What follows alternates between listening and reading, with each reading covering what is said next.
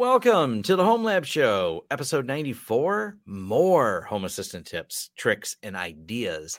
We talked about this recently, I know, but uh, this apparently triggered Jay into a state of deep research and um, yeah, focus. I would say he's hyper been focus, hyper focus. Jay, Jay uh, took this to the next level, so we're going to share some more tips on this, and uh, maybe we'll coax Jay into doing some videos on the topic as well that'll get even more detail. But I think it's worth bringing up because Home Assistant, um, and we got some news announcement around it. We'll talk about too. Is is really like it just fits in the pocket of not just Home Lab, but I would say even a lot of businesses. I'm I'm talking to more people to go. You know, I just don't want to tie things to the cloud. I want to be able to manage and see a lot of data locally. And the amount of integrations you get from this self-hosted app are pretty amazing. So I think it's just such a good fit for the audience here, and it is certainly an endless rabbit hole of fun of automating oh, everything yeah. uh, at, at a level of detail um, that's that's pretty incredible. So it's kind of our topic today, but we have a few other things we're going to bring up as well. Uh, as, as we change the show format up a little bit uh, and bringing this to you, we're going to have a little bit different cadence where we try to bring you some of the updates because there's so many things happening. We want to make sure everyone's aware of some of the new fun features that come out with popular software used in all the home lab uh, and things to get you started. But before we start all of that, we have to thank a sponsor of the show, and that is our friends at Akamai. Yes, Akamai, formerly known as the the like what is it? The artist formerly known as Prince, or the place formerly known as Linode, but there's still Linode DNA in there. Uh, yep. They still have been really great to work with. So the Akamai Cloud, great place to host your services, great place to host things that maybe you don't want in your lab, but maybe sit better on that cloud. They give you a lot of services, and those services have actually expanded since their acquisition. So there's even more reasons to use them. Their app store is cool. Um, there's a project me and Jay will be discussing soon that we uh, uh, will can't have we won't have it all public yet, but it's all more good stuff and have more knowledge. We're going to be dropping uh, courtesy of Akamai. We've been working with them on some fun yep. projects. We do recommend them. Uh, we think they've been a great sponsor of the show. There's an offer code down below uh, to get you signed up with them if you if you're interested. And we thank them for being a sponsor pretty much since the beginning. They've mm-hmm. we're still happy engaging with them. Absolutely. All right. Um, first on our agenda of the home lab show is feedback and this is an interesting question and i know there can be challenges with doing this. I don't know I, i've not tested this as an edge case. It should work whether or not you run into any performance problems is the question and this comes from the user starts with had a question is there any conflict running Btrfs file systems in an LXD container storage pools instance on top of ZFS pools on a storage backend such as TrueNAS? I know I can't nest ZFS file systems due to version conflicts. Uh, they seem to run fine and make snapshots more efficient, but can't find much edge cases. Yeah, there's this is an interesting discussion because when you're doing this, um, you may run into like an optimization problem and it was interesting because I it was within the last few episodes of the two and a half admins podcast.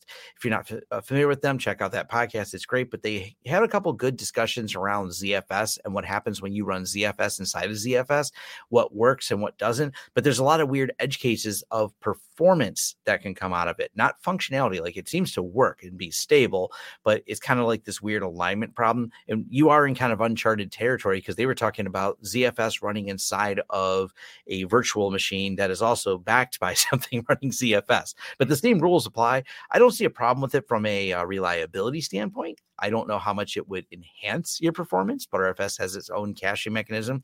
ZFS has its own caching mechanism. Where the inefficiencies lie or more efficiencies is going to be up in the air. So, yeah, what do you think on that, Jay? Kind of the same.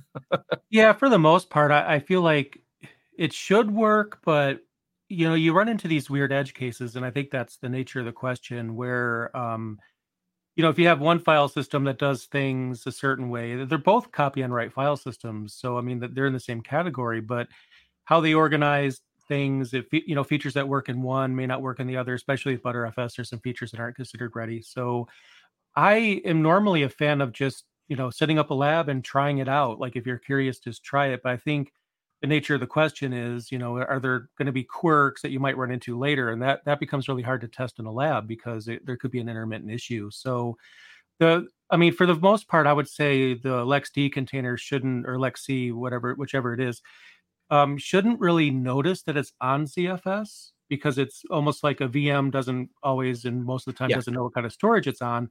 But um, the problem might be with how the two um, interact with each other. I mean, one way to find out is just to run something not production or something that you depend on, but just run it for a while and just kind of see what happens, run some updates on it and things like that, and just see if anything kind of stands out as weird. I, I don't Um, know if there's any issue, but I I kind of tend to want to test that kind of thing. And I would say because you can automate your testing and do something a lot more intense and gain metrics from it uh, that are very detailed is Phoronix Test Suite. And Hmm. I thought about doing a video on it because I mean it's well known, but sometimes it's weird when people go, "Hey, what are you using?" And I'm like, maybe it's not as well known as I thought. Because to me, Phoronix is like the go-to website, and their test suite um, is just amazing. And the automation level you can get in it is a little, it's a little hard to set up because their documentation is not a hundred. It, it's very technical and not um, step one, step two. Like the base running Phoronix is easy. The automation where you can actually, it has a web interface and not everyone knows that. You can turn on the web interface and build a schedule of all these different things you want to do um, and concurrently with other VMs, for example. So you can actually have it like a coordination server where you can say, run Phoronix on these eight virtual machines that I've set up and at this time and run them all sequentially or simultaneously. You got different options like that for scheduling. And this can really put a heavy workload on there, give you the metrics back. Because, like, let's say we see what happens with one VM, two VMs, three VMs, and then you can go look at the aggregate statistics it gathers and it produces those uh, really nice charts that are all documented with your notes in them. Because you, for each run, you give it a note like this configuration is this scenario.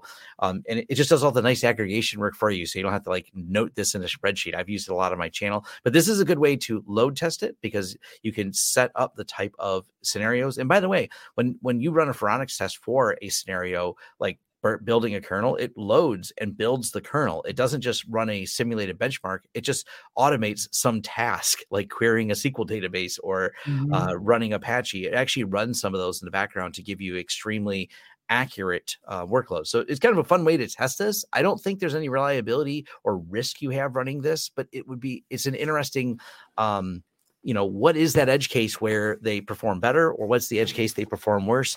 We, you are in uncharted territory, my friend. And this is what the home lab's Yep. about. yeah, what yeah, like what happens when you have a Btrfs snapshot and a ZFS snapshot and you restore one and not the other. You know, things like that are going to be potentially interesting. Yeah, it's definitely um it, it I don't I don't have the time to set one up myself, so we'll, we'll wait to hear. We don't mind some feedback on it. So let us know how it goes, or if you find something unusual, uh, send an email over to us. Uh, speaking of that, feedback at the Home Lab Show. This is where these uh, questions can easily be sent to us. We still have the form on the site, uh, but people seem to prefer to email us. So that uh, that is definitely the way to do it. There's Mhm. just email us, and uh, we'll take the time to answer the questions. We actually don't have any other questions, so we'll just jump over to the next. Yep. Um, which is some updates to some software I wanted to bring up. Now, I haven't done a video on it yet, but there is a new version of TrueNAS Scale Out, which is awesome. They have been working away. I have a bug I want to test before I do my video. I want to see if they solved it. There's a, a weird encryption performance bug I ran into. So there's a potential for maybe that being fixed. I was vague of whether or not that issue was fixed. Um, the new UI is available for VMware migration in Xen Orchestra. I did do a video on this and it's pretty cool. And for those of you that are going, you know, I want to get off uh, VMware, but you know, can you make this easier on me? I don't want to do. I mean, we've talked about me and Jay have cloning and things like that, and that's where they're really putting a lot of effort into this because it's it's just an easy migration path. You're on your older version of VMware, you connect your Xen Orchestra to your VMware machine, and it then migrates all your VMs to the new machine, and life is good. So Without uh, any Clonezilla in between. yeah. Matter of fact, especially if you've got like 20 VMs, I mean, I got to admit, if you have 20, 30 VMs and following the process me and Jay talked about with Clonezilla is 20, 30 times more tedious. Right. this, is, uh, this will actually migrate all the VMs right over. And it's just, it, it's too cool not to talk about. Uh, and with, I've been told, and I don't know, I don't really keep up with VMware licensing. Someone said they increased what they're charging for even the lower tiers for it. I, but if you're looking to come over to the XCP-ng world, hey, why not come on over? Uh, they're making it easy and welcoming to do so. So I thought that was pretty cool. Uh, and this is also part of the free version. So this is not, uh, if you're wondering when it comes to Xen Orchestra, the question comes up. And I did the demo with the free version to let people know in the Home Lab, yes, you can compile this yourself. Yes, it's fully available and accessible to you without any licensing. Um, then we have HomeSeer. This is another piece of interesting news. Is that um, the HomeSeer is now part of the HomeSeer is now a member of the Works with Home Assistant Partner Program, and I thought this hmm. was kind of neat because this just opens up even more devices uh, that are accessible. So they announced an official partnership. Now, there's a lot of things you could always get working in Home Assistant, but it's even cooler when, and many companies are are getting more and more cooperative with Home Assistant because they realize its popularity in the marketplace, which is awesome, and you know, it's just kind of a neat thing being able to uh, tie more and more things in there. I'm actually shocked because someone complained about them being expensive, and you're not wrong. Like I have some Hughes lights in here, and if you said they're overpriced, I agree with you. But when you find them on clearance at your local hardware store, you go to then all the local hardware stores and you buy all the lights. All yeah. my Hughes lights I put around my house, I would not have paid, but I got 80% off on them. So if you can find a deal on Hughes lights, turns out um, they'll work great with Home Assistant. They actually are, I gotta admit, they're, they're nicer than some of the other uh, ones I've tried, like Inovellis. Uh, the Inovellis work, but I, I, find them a little bit more quirky, uh, even though they're listed as working with them. The updates don't go as smooth, like when you do transitions to different colors compared to the way Hughes. Hughes makes a good product, but boy, do they charge for it. Yeah, but I no, yeah, the clearance thing is great. Like I, I may have rated a number of Kmart's and they were um, on the final uh, stages of going down and uh, you know grabbing some things, and I think I, I got eighty percent off of some things. So I mean, it, nothing yeah. beats the clearance deal. I mean, that's the cheapest anything can get. At that point, they just want it out the door. They don't even want to profit. So yes, I agree. And Jay has some tips though of something we we, we won't declare it 100% solved, but it's something that is a recommended best use case for the when you set up Proxmox and the way it does oh, yeah. CoroSync. So if you can explain yep. that troubleshooting tip that you had for us. Yeah, so this is something that I've been running into, and I'm going to give a disclaimer. I'm not 100% confident that this is the solution to my problem, but it might be. Sometimes when you run into something intermittent, the only thing that'll give you confidence is just a lot of time passing in between um, you know if it doesn't happen for a number of months or something. But the issue i'd run into is every now and then um, one of my proxmox nodes would just drop off the network and it's been fine for years and then all of a sudden it just it's just gone. Like it's running but the network card is just offline and sometimes it's just you know frozen so I, I never really knew why. I, I, started Googling around, and then someone mentioned that this kind of thing can happen if you don't have the CoroSync network on its own network. So what I mean is, you know, it's on its own NIC, and I, in my case, I, I set it up on a VLAN, a different subnet, and I made it so that you know nothing else can see it. But basically, the idea being that CoroSync is like the cluster network. It it communicates between the nodes, and that needs to work so well that you need to have like a I think it's like a 0.5 millisecond or something like that, or a very low uh, response time is what's needed to uh, keep CoroSync happy. But then what happens when you have like a bunch of network traffic, like you know you're backing up a bunch of VMs and you just have bits flying through your cards, and then at that point it's theoretically possible it could be getting in the way of the cluster network and if it can't communicate then uh, some things start to go down. So it all it all makes sense. So i implemented this. So um, again, it was just a separate NIC. I have a 10 gig card, but I felt like 10 gig is overkill for CoroSync. Yeah. So I had a a one gig NIC that was just not used by anything because I think there was like four built into the motherboard or something.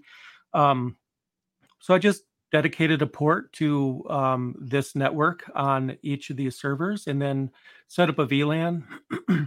and um, the thing is, you're not going to notice, at least I don't think, any performance improvements by doing this it's a best practice. By default everything's on one network.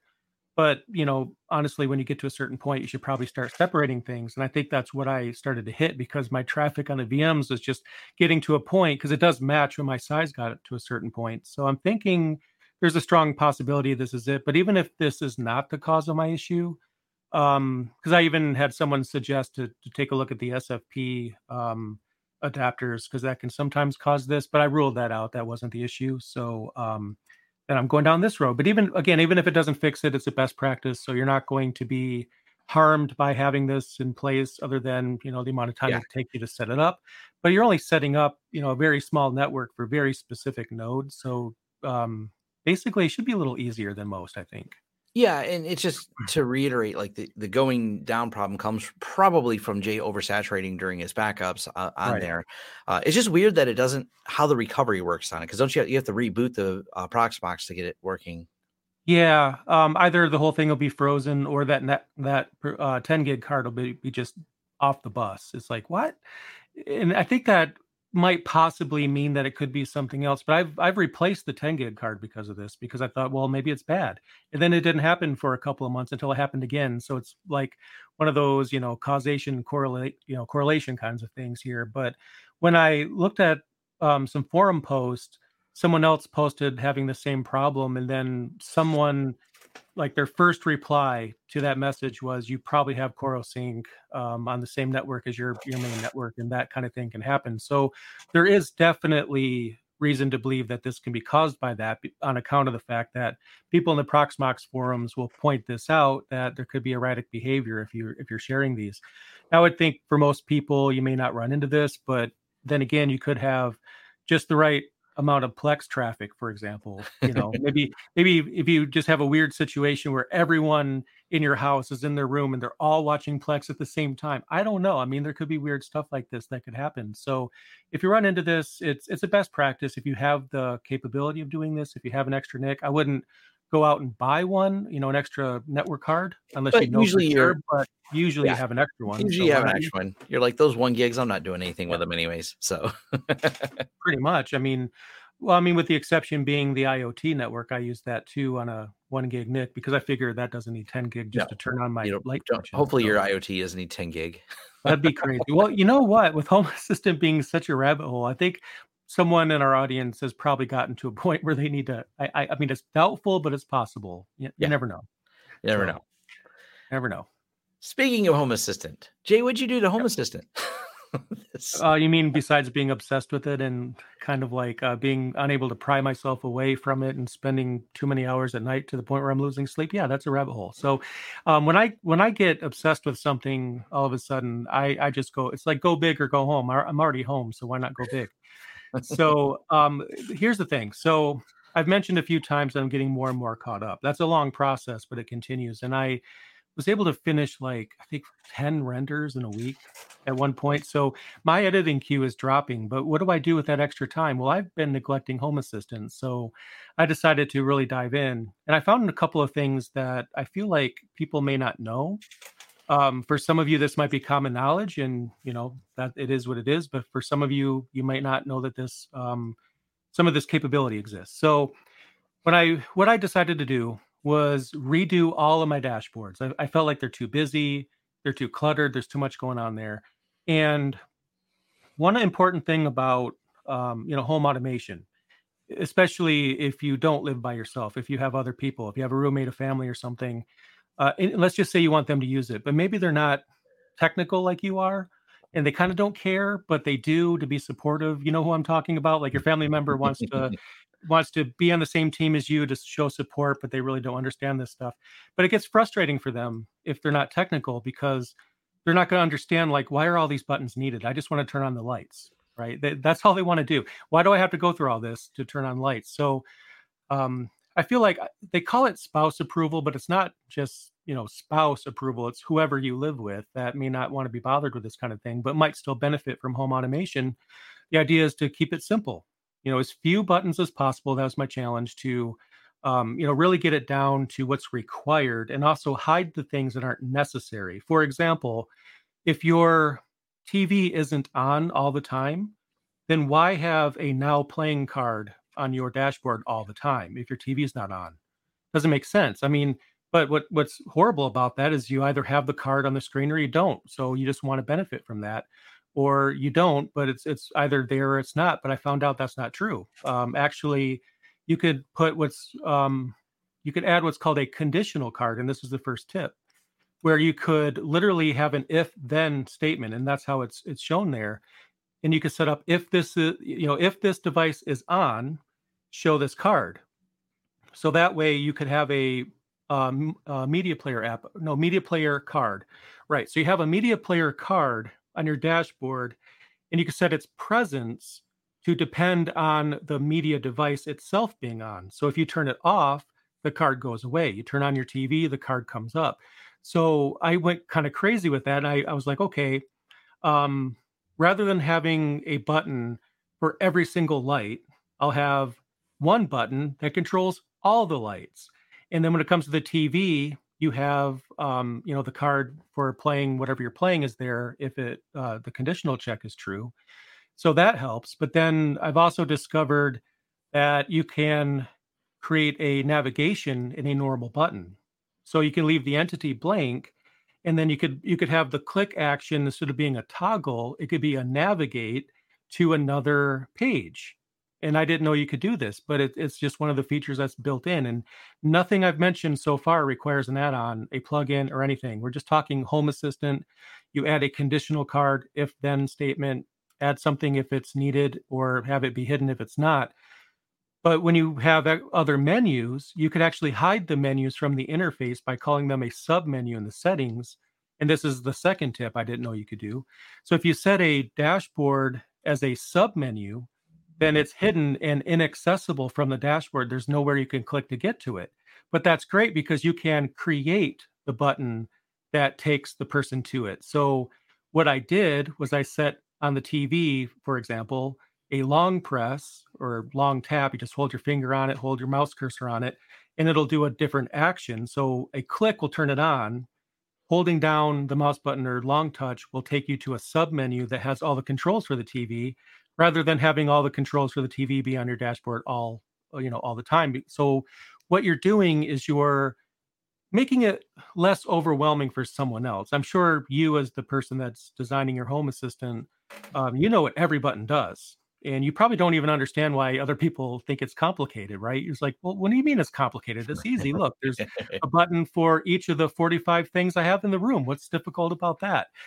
But other people look at that and they're like, oh my God, that's a lot of buttons, right? So um, having um, roommate approval, I don't know what the correct term is, but yeah. um, gen, I should say average person approval is definitely a win for your um, home automation because then you get buy-in from the people that live with you and then it starts to really get to be something amazing because if you think about it from their eyes like i just want to turn on the lights. So for example in my home assistant i'll have one button for all the lights but the problem is sometimes you want to configure the lights you know independently. You don't always want every light on. Sometimes you might want your lamp on but your overhead light off so then I set up a menu where if you long tap on the light icon, then you get another menu that gives you individual control of every light in that room, but only when you long press. If you just tap on it, it turns everything on. Tap on it, turns everything off. And then the sub menus are behind a um, long press sub menu. And then I created my own navigation menu by just having a series of buttons, hiding the icons, just putting text there. You know, here's all the rooms, office, uh, den, you know, whatever, and someone sees that on Home Assistant, they see a menu. Easy. Oh, I want to turn on a light in the den. It says den. I'll tap on den. There's a big light icon there. And that's the only icon there. I'll tap on that, lights come on. They're happy. If they care about the lights, they could choose an individual one behind a sub menu. But these are features I kind of discovered on accident, just kind of playing around with this. And it might not sound like much, but when you think about this, you could really customize your dashboards to be dynamic rather than everything always being visible. And I think that will give you a lot more control over um, what you have. And speaking of control, here's another tip. If you didn't already know, there's um, cards available. Again, nothing I'm saying relies on an add on so far, and that's still true. There's vertical stacks and horizontal stacks. And this really helps because you could have icons or any other cards that are joined together vertically or horizontally, depending on what you want to do. And then you get then you can start embedding conditional checks within vertical stacks. So think of it this way: you have a vertical stack where the top card is the power button for a TV, for example. I'll keep using that example. And then the card underneath is a conditional check to show the now playing when the TV is actually on, but they're in a vertical stack. So you don't have to worry about the you know power button for the TV uh, being moved all the way to the right, and then the now playing card appearing all the way on the right. Now we have what looks like an actual relationship between the TV button and the now playing button, which is going to be obvious for everyone. Like, oh, I turned on the TV and now there's a now playing card directly underneath the TV button. So that now playing card probably goes to that TV. It, it just makes sense. And I kind of went crazy with this idea and these uh, features. I'm not sure how well known they are. Maybe everybody listening are like, yeah, we've all known about that forever. But if you haven't known about any of these things, um, you know, I think that this might be something that could help you simplify your dashboards quite a bit. One thing I'll note too, and I think in our last on that show we only mentioned it, uh, the pfSense integration is actually pretty slick. Mm-hmm. Uh, you can have it tied to your firewall rules. You can have it enable disable rules. So if you have something you only want on sometimes, uh, you could use Home Assistant to say, you know, I want to open this up or not open this up. Turn this firewall rule on. Have the status of your firewall. Know if there's any uh, issues like loss and things like that. One thing that I really, how I use Home Assistant and the way you can really think of it is becoming the one place, the the thing we talk about in the enterprise world, the single pane of glass that gives us all our data. And Home Assistant really can be that for you. Um, I'm almost done with a video I'll be doing about how I've integrated Home Assistant with my Synology surveillance station uh, because uh, my wife you know uses uh, the surveillance station through the um, app all the time. She doesn't actually go mm-hmm. to the DS Cam app anymore. She can see what she wants to see. can give her notices. She can set things on there. It is a uh, it's really cool. And me and I, I, and I see someone in the comments here saying this. Yeah, me and Jay both want to make some videos on how we've integrated it to show you like in a very visual way how we've created uh, some of these features. It's just kind of cool. Yeah. The more I've pulled in there, uh, I recently became among the people to finally get an IoT device. I have a roaming vacuum in my house, and it turns out I'm excited not about the roaming vacuum. That seems to make the wife happy, but I like the fact that I can integrate it into Home Assistant and it will tell me what it's doing. It'll tell me when the bin's full. Yep. That's just kind of a novel thing. I haven't done that yet. Um, I want to make sure it works first because it was tricky to set up because you know security. but yeah, absolutely. network because that's where IoT devices go. So yes, uh, roaming robot vacuums are IoT devices. In case anyone's wondering. So in regard to doing videos about this because this is a topic i'll bring up just so people understand the issue with choosing topics on youtube. And I, I, think you know unless you are really into the youtube space you're not going to understand this. Um, whether i want to make a, a video or not i mean that should be my only deciding factor right? If i want to do a video i want to do a video i'll do the video but unfortunately, with YouTube, sometimes it forces us to to be in a silo, even if we don't want to be. Yeah. So, well, I'll give you a perfect example of this, and I'm going to be completely transparent here. So, when I reviewed the HP Dev One, I mean, we're talking like a I don't know one or two, maybe even three weeks of testing. I had that uh, very early before it was even announced, so I had a lot of time with it. And I, I put it through its paces, and uh, the video I'm pretty sure got like thirty thousand views, I think. Um, so basically you're you know that sounds like a, a successful video but i made $20 in ad revenue uh, so far total since that video came out from then until now $20 like that's not even a taco bell dinner for the entire family right? So um but then again i could create another video that's a tutorial that gets like um a fourth of the views that gets a, a lot of money in ad revenue. It's like what's going on? So what happens is what um, youtube decides is your topic area may not completely align because in my mind an hp dev 1 video is perfectly on topic because it's a linux laptop but to youtube it's like oh he's reviewing hardware now uh, right. Uh, he normally does tutorials. What uh, we're not going to show this or give him any money for this. Uh, that's outside of his. Um, it, well, it also reduces yeah. the views and everything else. Yep, uh, that too.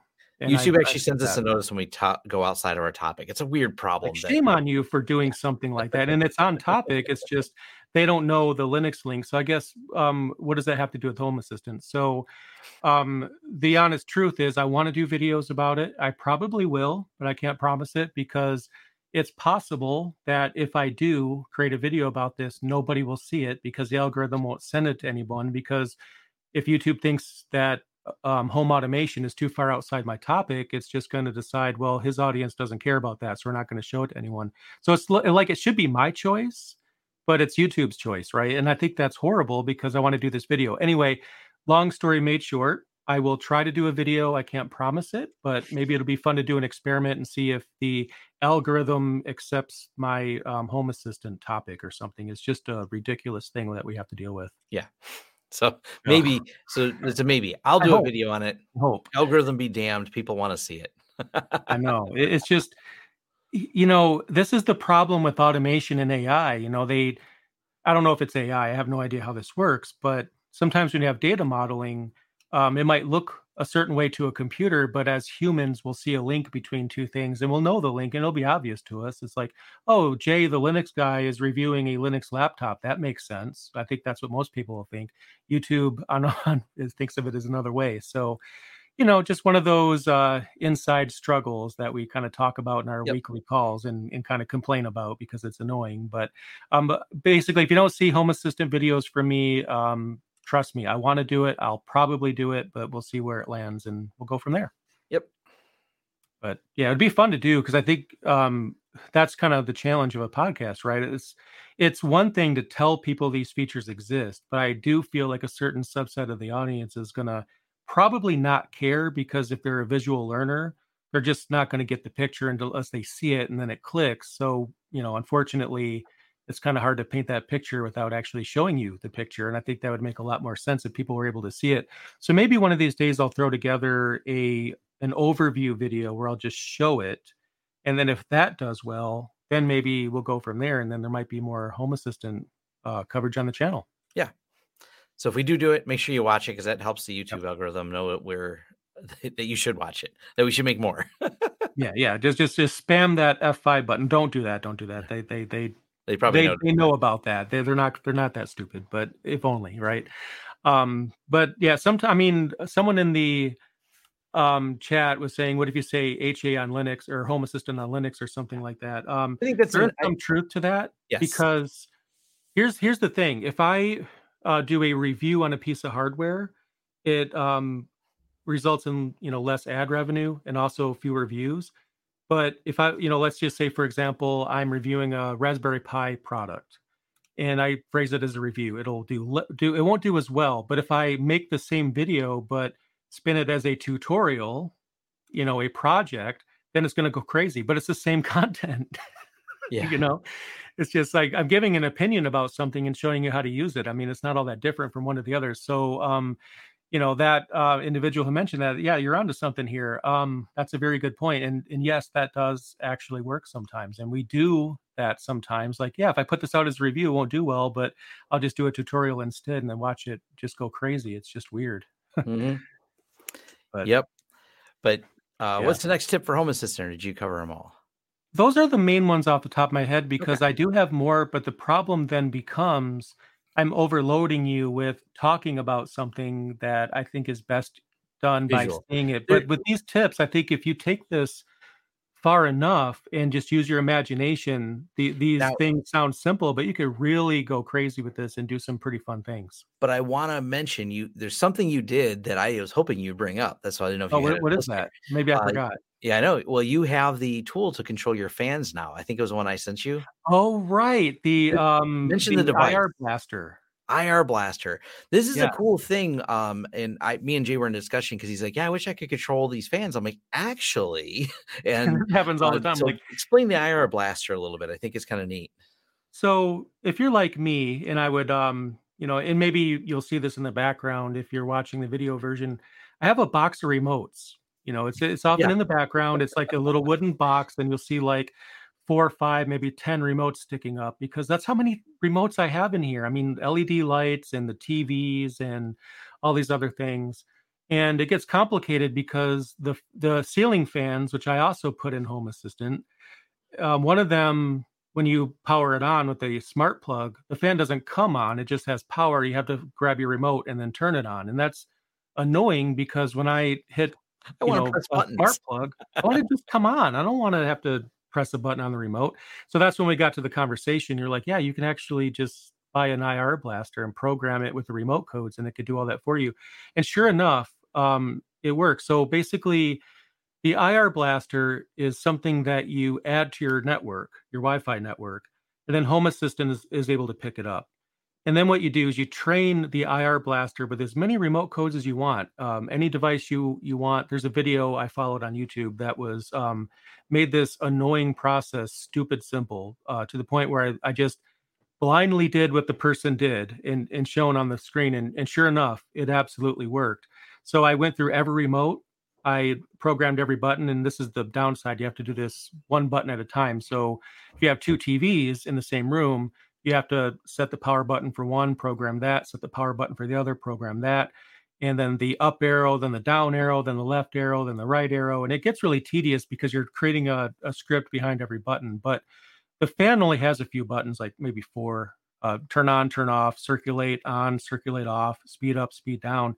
So then I create an automation that waits five seconds after I hit the smart plug, presses the power button. It waits four seconds or so, and then it turns on circulate, and then it cranks up the speed and that's I was able to do that with the IR blaster, and then I was able to program the television and my monitor. You know, my actual computer monitor has a remote, so now I can turn on the computer monitor with Home Assistant and access the menu and do everything without grabbing the remote. So um, I did some initial testing, and it works really, really well. So that was a great tip, and it actually enabled me to get rid of uh, some of the things I had on my dashboard that I didn't need. Yeah, it's just a nice little simplicity there for. Uh, yep. I, I, thought it was cool when I, I it was a discussion me and Jay had of why do you have a box of remotes that led to him ordering a device and getting it all working. So um, yep. there's really so much you can automate with it. That's what we wanted to share with you uh, on this. I think it's so it's such a directly related to our um, the uh, topic of home lab in general and automating all the things and you being in charge of the automation yep. you hosting your own cloud at home uh, that's really what this just such a nice alignment there. But nonetheless leave some comments had some feedback for us on this topic because uh, mm-hmm. we like hearing from you on it. We have a few more things planned we're working on uh, uh, that are going to be back to some of the more technical things. So we just didn't have each of those topics quite ready yet. Uh, but do check out jay's recent videos on uh, the the series open OpenStack open shift. Yep. Open yeah. and open. OpenShift is part of it too yeah right? OpenShift is part of it too yeah. Yeah absolutely. Um well we do have one question we can answer real quick. Do you recommend using the latest kernel uh, in proxmox jay?